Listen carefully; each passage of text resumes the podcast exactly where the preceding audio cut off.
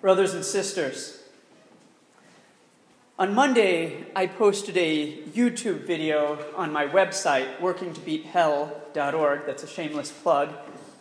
The video dealt with the issue of religious freedom. In the video, I spoke about the religious freedom laws that are being debated and proposed in many states, as well as the movie God's Not Dead 2. And for those who haven't seen it, don't worry, this homily will not contain any spoilers. I continue to be surprised at the responses I receive from my internet ministry on my YouTube videos, most of which are filled with hatred and vitriol, and even ad hominem attacks against the church, the priesthood, and even me personally. And fortunately, I've learned not only to develop a thick skin, but I've also learned how to use the various filter functions available to me on the internet.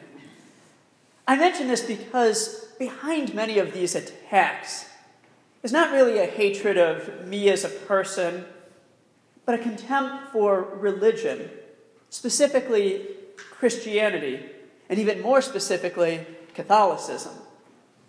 One of the objections that I've been dealing with this week surrounds the question of the role of the Catholic faith in the public sphere. One person who commented on my video claimed that, quote, Religion in general, to this point, is selfish, cruel, and detrimental to all society. End quote.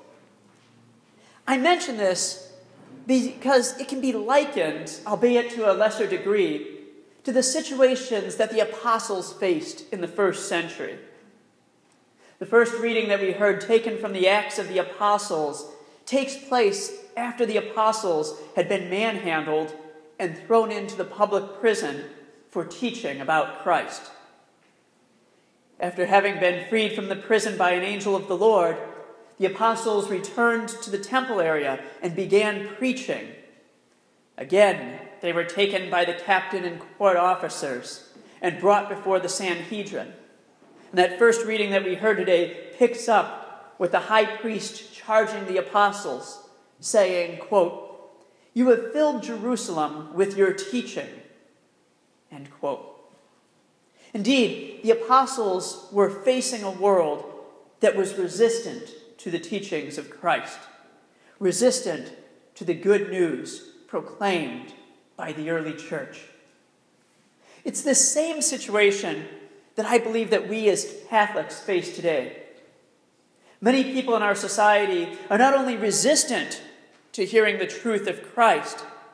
They wish to criminalize any pro- public proclamation of the teachings of Christ.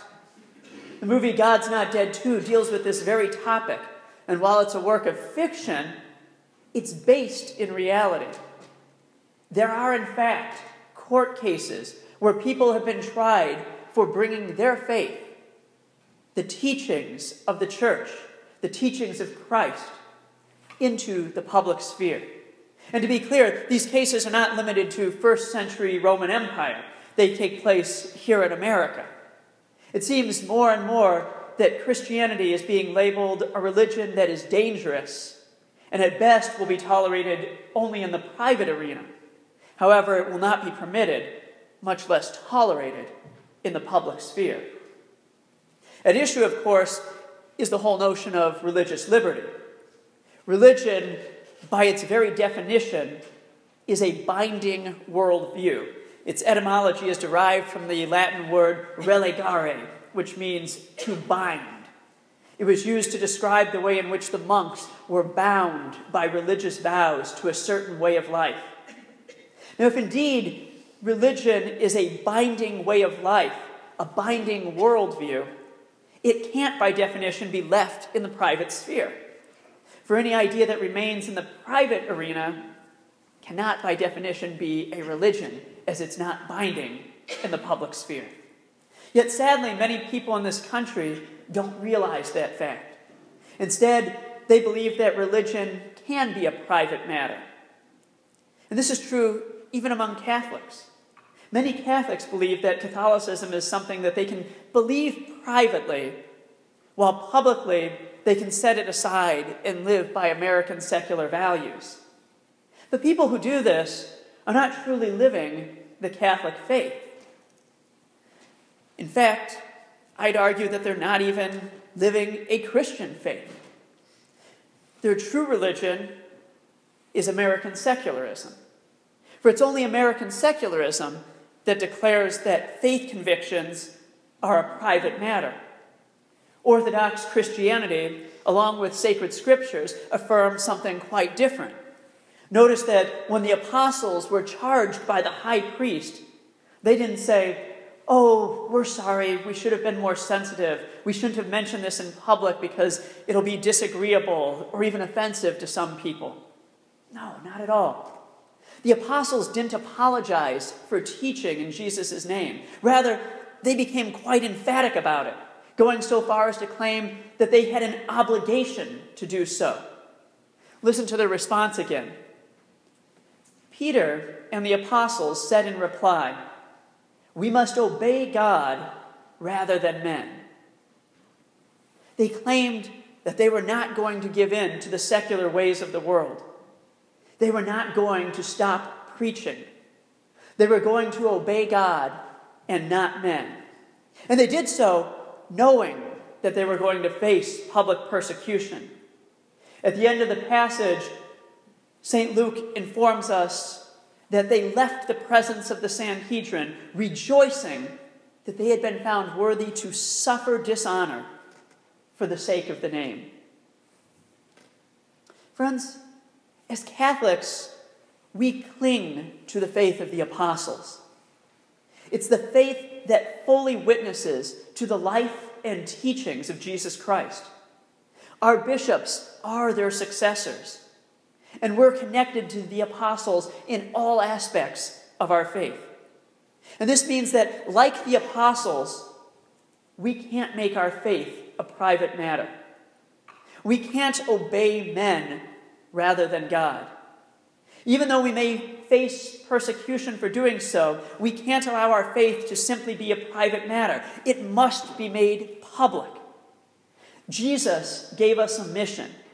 It's found at the end of St. Matthew's Gospel, Matthew 28 19 to 20, for those playing at home. Jesus instructs his apostles Go, therefore, and make disciples of all nations, baptizing them in the name of the Father, and of the Son, and of the Holy Spirit, teaching them to observe all that I have commanded you. Friends, we can't make disciples if we keep faith a private matter. We can't teach people to observe all that Christ has commanded us if we're ashamed of these teachings and afraid to mention them in the public arena, such as the office, at school, or even in political discourse. For the minute that we privatize our faith, we cease to practice Christianity and instead adopt the religion of the world, the religion of darkness, error, and sin. But if we work to form a strong personal relationship with Christ, spending time with Him by reading sacred scripture, by praying in adoration in the presence of the Blessed Sacrament, and yes, even by receiving his forgiveness in the sacrament of penance, we'll find that we're given the courage to stand with Christ. And not only will we be filled with courage, but we'll also be filled with joy. That is not to say now that we will never suffer. In fact, if you don't suffer for your faith, I'd argue that you're doing something wrong. For Christ himself said that if you want to be my disciple, you need to take up your cross and follow me.